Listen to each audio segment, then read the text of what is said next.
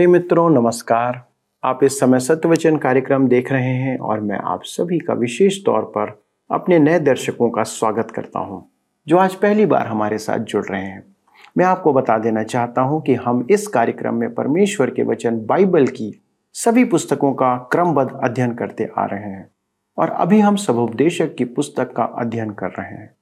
आपसे निवेदन है कि आप इस अध्ययन में हमारे साथ बने रहें और अपने जीवन के लिए उचित शिक्षा ग्रहण करें। दोस्तों, हम देख रहे थे कि राजा सुलेमान अपने जीवन में अनेक प्रकार के प्रयोग करते हुए यह जानने का प्रयास कर रहा है कि एक मनुष्य को किस बात से संतुष्टि प्राप्त हो सकती है और उसने हर प्रकार के प्रयोग के द्वारा यह पाया कि सब कुछ व्यर्थ है। अर्थात मनुष्य को किसी भी बात से पूर्ण संतुष्टि प्राप्त नहीं हो सकती। दोस्तों यह हमारे जीवन का भी सत्य है, जो हम सत्य वचन में प्रस्तुत करने का प्रयास कर रहे हैं। केवल एक बात है जो हमें संतुष्टि प्रदान कर सकती है, वह है परमेश्वर का वचन, परमेश्वर की समीपी का जीवन। यदि आप इस बात से आश्वस्त हैं कि आप परमेश्वर के साथ जीवन जी रहे हैं और आप परमेश्वर के वचनों पर चल रहे हैं तो आपको इस बात का विश्वास और भरोसा बना रहेगा कि आप सही मार्ग पर हैं। परमेश्वर का वचन हमें इस बात की प्रतिज्ञा करता है कि यदि हम उसमें और उसके वचनों में बने रहेंगे तो परिस्थिति चाहे कैसी भी क्यों ना हो, हम उस पर जयवंत होंगे। तो चलिए मित्रों, परमेश्वर के वचनों पर बने रहने के लिए हम उसके वचनों के अध्ययन में आगे बढ़ते हैं और आज के लिए ठहराए गए भाग पर मनन करते हैं। मित्रों, पिछले अध्ययन में हम सब सबोपदेशक की पुस्तक उसके दस अध्याय और उसके सोलह पद तक हमने अध्ययन किया, जिसमें हम देख रहे थे कि एक मूर्ख कैसे अपने जीवन में मध्य मार्ग को चुनता है? आज हम अपने अध्ययन में आगे बढ़ते हुए सवोपदेशक की पुस्तक दस अध्याय उसके सत्रह पद से पढ़ेंगे। यहाँ पर लिखा है, हे देश, तू धन्य है, जब तेरा राजा कुलीन है और तेरे हाकिम समय पर भोज करते हैं और वह भी मतवाले होने को नहीं, वरन बल बढ़ाने के लिए। बहुत से देशों की एक बड़ी समस्या है, शराब का सेवन। आज हमारे देश में लाखों शराबी हैं। यह चेतावनी का विषय है। हे देश, तू धन्य है। जब तेरा राजा कुलीन है और तेरे हाकिम समय पर भोजन करते हैं और वह भी मतवाले होने को नहीं, वरन बल बढ़ाने को।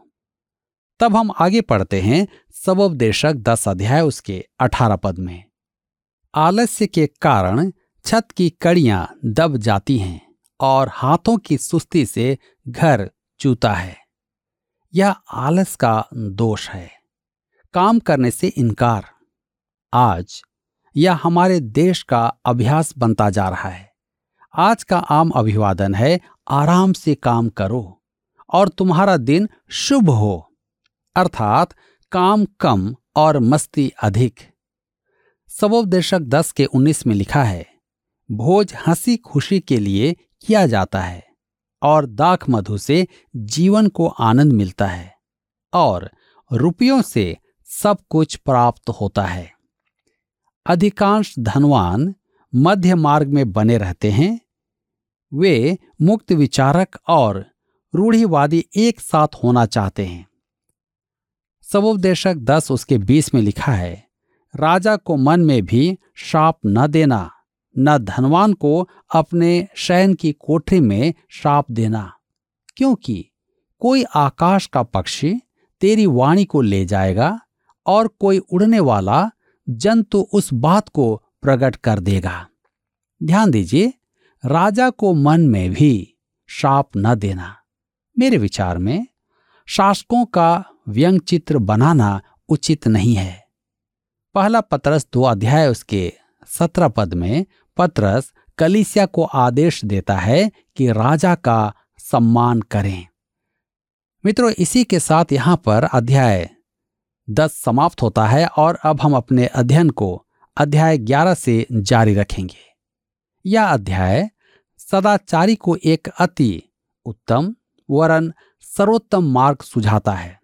क्योंकि वह मनुष्य स्वीकार्य जीवन जीना चाहता है और मध्य मार्ग में रहना चाहता है।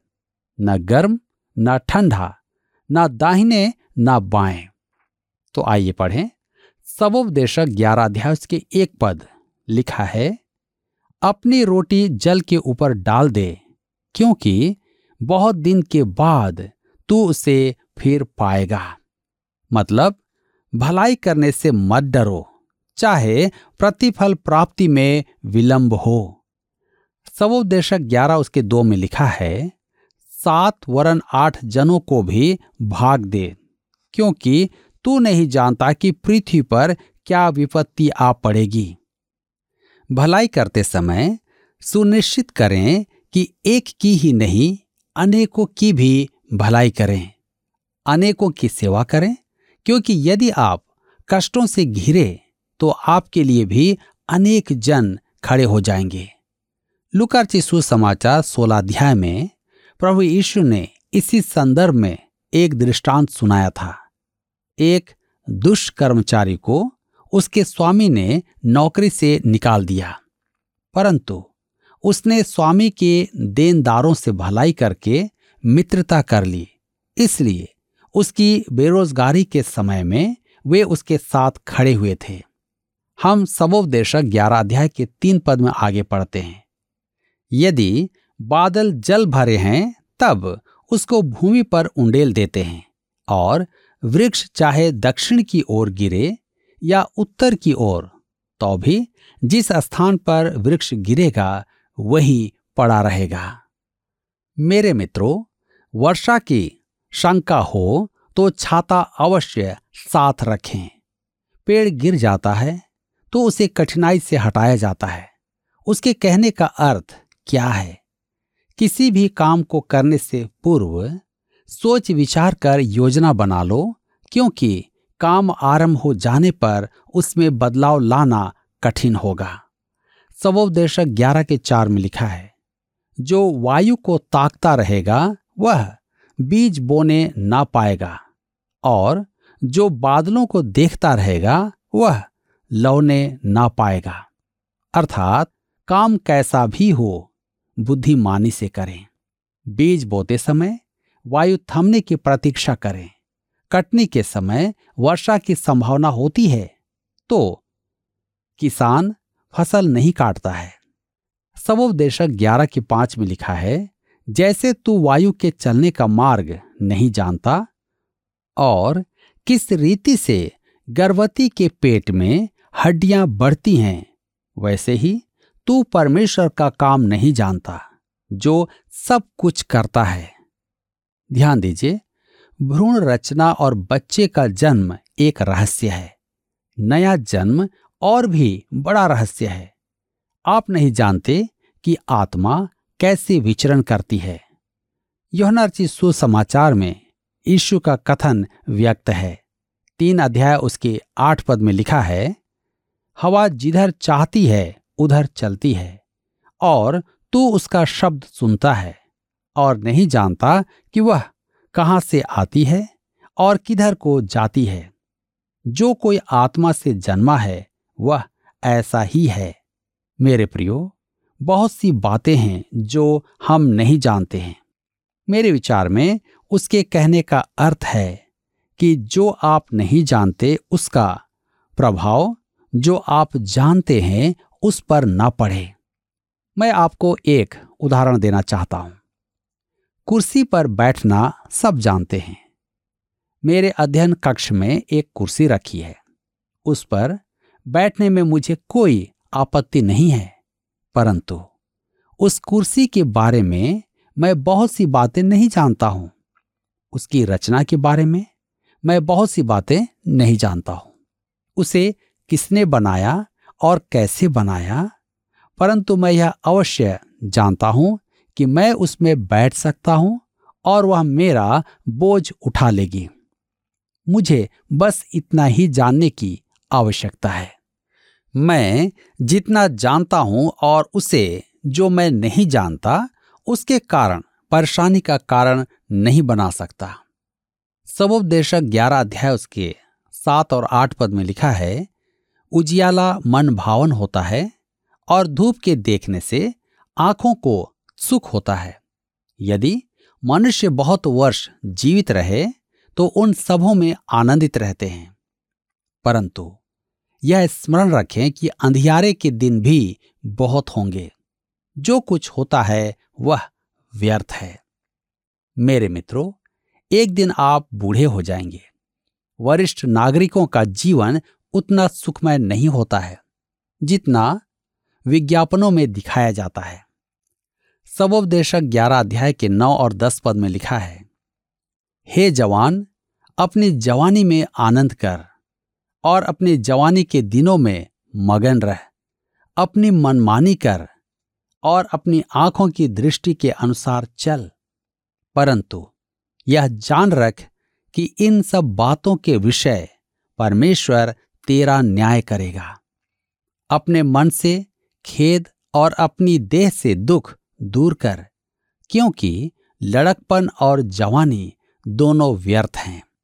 युवाओं, मेरे जवानों, स्मरण रखो कि यही समय है कि जीवन के हर एक क्षेत्र में आपको निर्णय लेना होगा। आज आप उचित निर्णय ले लें तो अच्छा होगा। युवावस्था में अनुचित निर्णय लेने के कारण अनेकों का जीवन व्यर्थ हो चुका है। आज कई माता पिता अपने जवान बच्चों के कारण परेशान हैं। यदि आपकी जवानी के दिन उचित जीवन निर्वाह में नहीं है तो आपकी जवानी व्यर्थ है। हमारा जीवन परमेश्वर का वरदान है। एक एक दिन एक एक पल आपका जीवन एक अनमोल वरदान है, जिसे परमेश्वर की महिमा के लिए काम में लाना है। मनुष्य का मुख्य अंत क्या है?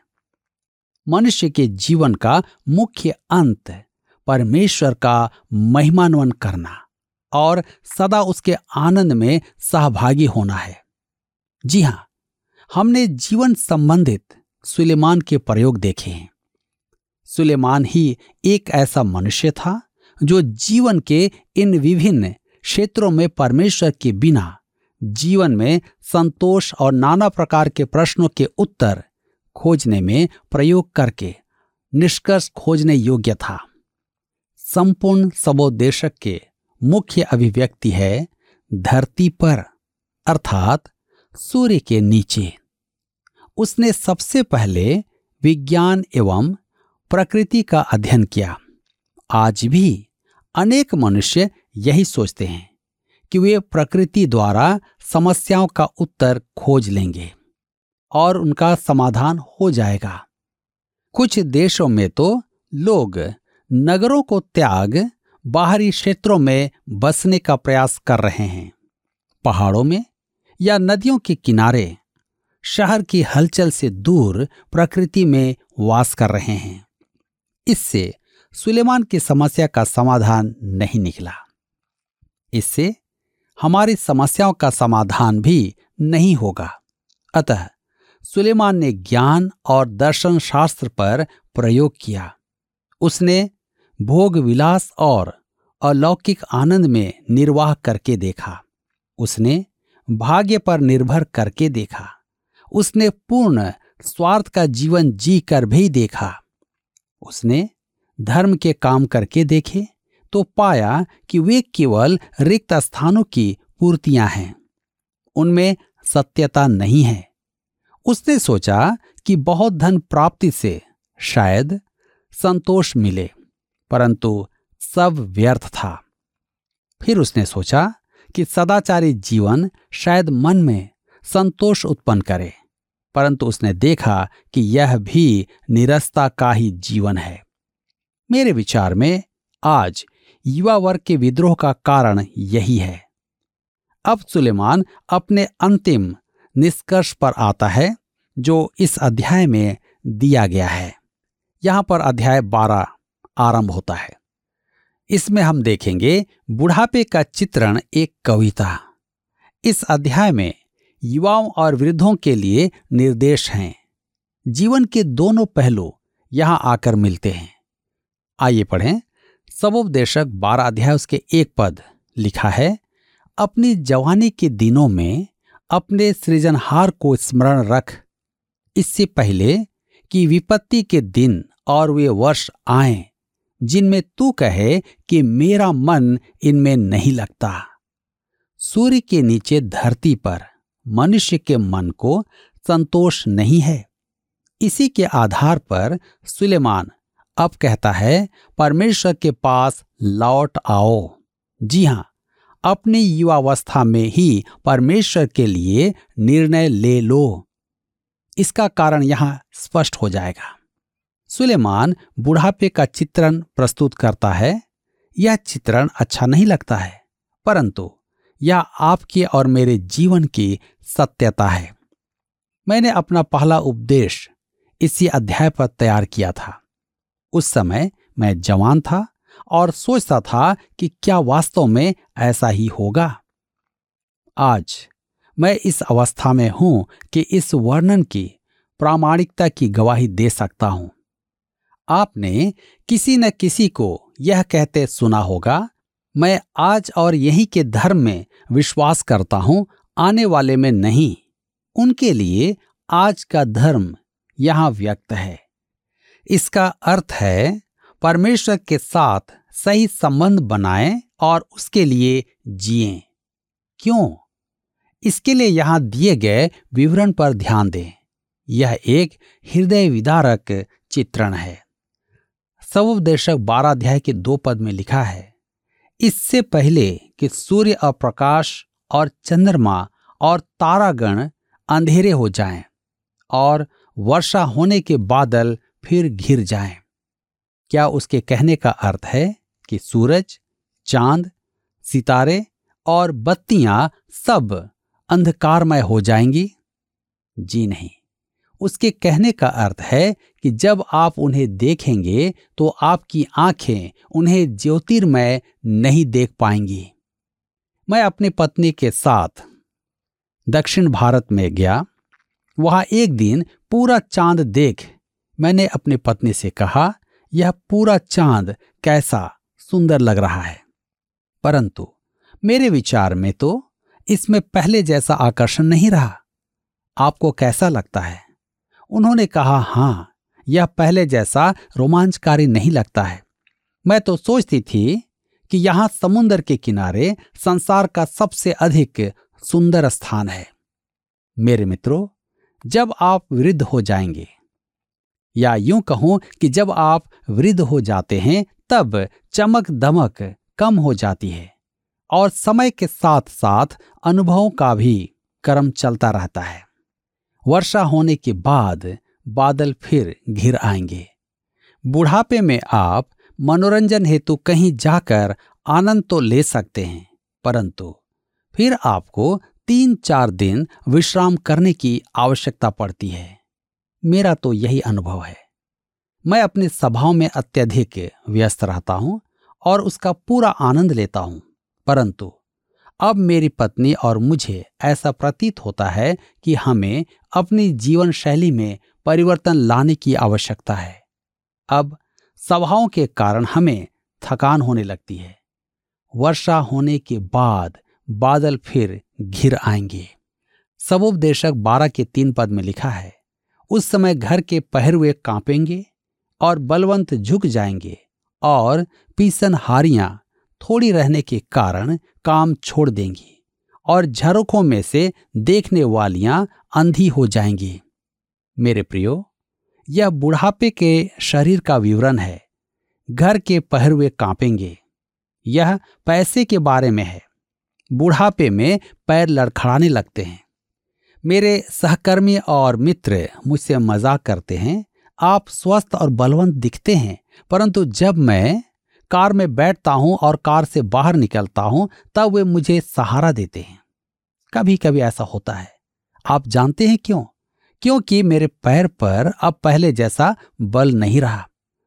सुबह जब मैं सीढ़ियों से उतर कर नीचे आता हूँ, तब मैं कभी कभी कराहता हूँ। मेरी पत्नी पूछती है, क्या हुआ? आप क्यों कराह रहे हैं? मैं कहता हूँ, कराहना तो धर्मशास्त्र आधारित है। दूसरा क्रंथियों के पत्री पाँच अध्याय, उसके चार पद में पॉलुस कहता है, हम इस डेरे में रहते हुए बोझ से दबे कराहते रहते हैं। मैं उससे कहता हूँ कि मैं धर्मशास्त्र के अनुसार कराह रहा हूँ, परंतु सच तो यह है कि सीढ़ियों से उतरते समय मेरे घुटनों और जोड़ों में दर्द होता है। घर के पहरुए कांपेंगे, ये वही हैं। अब मैं कभी कभी कांपता हूँ और जब मैं सीढ़ी पर चढ़ता हूँ, तब और भी अधिक सावधान रहना चाहता हूँ। उम्र के साथ साथ चलने के लिए लाठी का सहारा भी लेना पड़ता है। मैं भी एक लाठी खरीदने का विचार कर रहा हूँ। कहता है, बलवंत झुक जाएँगे, कंधे झुक जाएँगे। मेरी पत्नी ने एक दिन मुझसे कहा, आप सीधे खड़े रहते हैं तो बहुत अच्छे लगते हैं। जैसे पहले आप सीधे खड़े होते थे। जवानी में तो आपके कंधे बड़े चौड़े थे, परंतु अब तो आप झुक गए हैं। मेरे मित्रों, बलवंत झुक जाएँगे। कंधे झुकने लगते हैं और विश्वास कीजिए, यह अधिक आरामदायक है। आगे कहता है, पीसनहारियाँ, थोड़ी रहने के कारण काम करना छोड़ देगी। पीसनहारियाँ अर्थात दांत। बुढ़ापे में दांत गिर जाते हैं। आपको नकली दांत लगवाने पड़ेंगे। अभी तो मेरे दांत ठीक हैं। तब आगे देखें। झरोखे में से देखने वालियाँ अंधी हो जाएँगी। आँखें खराब हो जाएँगी। एक दिन होटल में एक व्यक्ति मुझे मिला और मैंने उससे बातें भी की। परंतु उसे पहचानने में कुछ समय लगा। ऐसी ही एक बार किसी सभा में मुझे एक व्यक्ति मिला और मैंने उससे बातें भी की, परंतु उसके चले जाने के बाद मैंने अपनी पत्नी से पूछा कि वह कौन था। मेरी पत्नी ने जब मुझे उसका नाम बताया, तब मुझे ध्यान आया कि मैं तो उसे वर्षों से जानता हूँ। मैंने अपनी पत्नी से कहा, मैं उसे पहचान नहीं पाया। वह बहुत बदल गया है। मेरी पत्नी ने कहा, वह भी बदल गया है और आप भी बदल गए हैं। देखा आपने? खिड़की से झांकने वालियाँ अंधी हो गई हैं।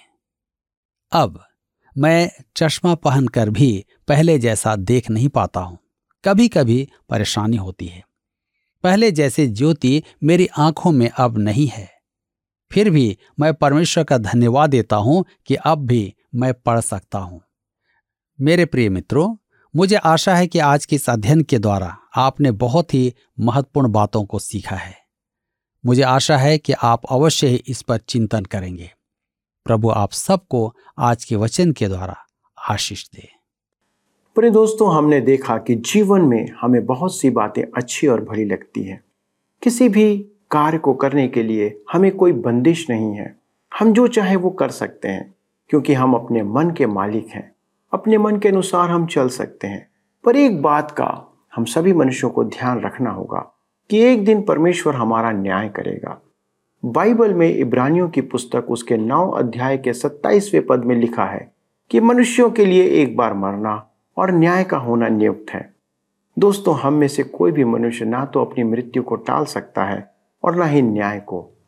एक दिन हम सभी को परमेश्वर के न्याय आसन के सामने खड़े होकर अपने सारे कर्मों का लेखा देना होगा। जो बातें हमने कही हैं, जो बातें हमने की हैं, जो बातें हमने सोची हैं, उन सभी का। दोस्तों, हम क्या कर रहे हैं? वह सब परमेश्वर के पास एक सीसीटीवी की तरह रिकॉर्ड हो रहा है। और उस दिन परमेश्वर हमसे पूछेगा कि हमने ऐसा क्यों किया? यदि हमने भलाई का कार्य किया है तो उसका उत्तर हमें देना होगा। यदि हमने भलाई का कार्य किया है तो उसका उत्तर हमें देना होगा। और यदि हमने बुराई का कार्य किया है तो उसका भी उत्तर हमें देना होगा। क्योंकि प्रभु यीशु मसीह ने मत्ती बारह अध्याय के सैंतीस पद में कहा है कि तू अपनी बातों के कारण निर्दोष और अपनी बातों ही के कारण दोषी ठहराया जाएगा। दोस्तों, क्या आपको मालूम है कि न्याय सिंहासन पर आपके सामने कौन होगा? और कोई नहीं, प्रभु यीशु मसीह ही होगा। हमें अपने कामों के लिए उसे उत्तर देना होगा। वचन स्पष्ट कहता है कि यदि हम अपनी जवानी के दिनों में अपने सृजनहार को स्मरण रखेंगे तो हम जीवन भर सही मार्ग पर चल सकते हैं, क्योंकि एक दिन ऐसा आएगा कि भलाई करने के लिए हमारा शरीर साथ नहीं देगा। हम उन दिनों का इंतज़ार नहीं कर सकते और ना करें। भला होगा कि आज निर्णय लें, आज ही अपना जीवन परमेश्वर के हाथों में सौंप दें। आज ही परमेश्वर के वचन पर चलना आरंभ कर दें, क्योंकि आज हमारे पास समय है। क्या आज आप यह निर्णय लेना चाहते हैं? क्या आज आप परमेश्वर के वचनों पर अपना जीवन समर्पित करना चाहते हैं? तो चलिए हम प्रार्थना करते हैं और परमेश्वर के हाथों में अपने जीवन को सौंप देते हैं। हमारे स्वर्गीय पिता प्रभु, एक बार फिर से आज आपका वचन हमें स्मरण दिलाता है कि हमें अपने आप को आपके हाथों में समर्पित करना है। आपके वचनों के आधार पर प्रभु, हम आपसे विनती करते हैं कि प्रभु, आप हमारी सहायता करें। हमारी विशेष विनती है प्रभु जी, कि प्रभु, हमें जब आपके न्याय आसन के सामने खड़े होना है, हर एक मनुष्य को प्रभु, इस मृत्यु से होकर गुजरना है, न्याय आसन के सामने खड़े होना है हमारी विनती है प्रभु कि आप हमें बुद्धि दें, ज्ञान दें, समझ दें कि हम विवेकपूर्ण निर्णय लें। हम ऐसा निर्णय लें प्रभु जिससे कि हम अपने जीवन को बचा सकें। प्रभु, आपने हमारे लिए उद्धार के मार्ग को स्थापित किया है। लेकिन आज कितने लोग हैं प्रभु जो इस मार्ग को ना तो जानते हैं और कुछ हैं जो जानते हैं तो भी उस पर चलना नहीं चाहते, क्योंकि आपने हमें स्वतंत्र इच्छा प्रदान किया है। पिता, आज हमारी प्रार्थना है हमारे दर्शकों के लिए कि आप उनके हृदय और मनों में कार्य करें। उन्हें सही और उचित निर्णय लेने की सहायता प्रदान करें कि वे प्रभु आपके साथ आने पाए। पापों की क्षमा प्राप्त कर। उस न्याय आसन के सन्मुख आपसे ऐसे शब्द सुनने पाए जिससे कि वे प्रसन्न हो सके। ऐसी बात ना सुने जिसके द्वारा से हमें न्याय आसन के बाद दुख उठाना पड़े। इसलिए इन सभी प्रार्थनाओं को, हमारे सभी भाई बहनों, बच्चों, जवानों, बुज़ुर्गों की प्रार्थनाओं को आपके सन्मुख रखते हैं और इस विनती को प्रभु यीशु क्रिस्ट के नाम से मांगते हैं। आमीन। दोस्तों, आज के अध्ययन के आधार पर मुझे विश्वास है कि आपने बहुत सी बातों को सीखा और निर्णय लिया होगा। यदि आपने एक अच्छा निर्णय लिया है और हमारे साथ साझा करना चाहते हैं तो कृपया हमें फ़ोन, एसएमएस या व्हाट्सएप के द्वारा सूचित करें। हमें आपके फ़ोन का हमेशा इंतज़ार रहता है। प्लीज़, आज हमें फ़ोन कीजिए। अगले प्रसारण में इस अध्ययन को आगे बढ़ाएँगे और परमेश्वर के वचन में आपको फिर से लेकर के चलेंगे। तब तक परमेश्वर आपको आशीष दे और अपने अनुग्रह में बनाए रखे। आइए अब हम प्रश्न देखें। पिछले प्रश्न का उत्तर है ए। भू संपदा का चिन्ह हटाना। समुपदेशक दस अध्याय के नौ पद में पत्थर फोड़ने का अर्थ है भू संपदा का चिन्ह हटाना। आज के अध्ययन पर आधारित प्रश्न है, एक मनुष्य के जीवन का मुख्य लक्ष्य है खाली स्थान। ए, सुख से रहना। बी, कठिन परिश्रम करना। सी, अपना कार्य पूरा करना।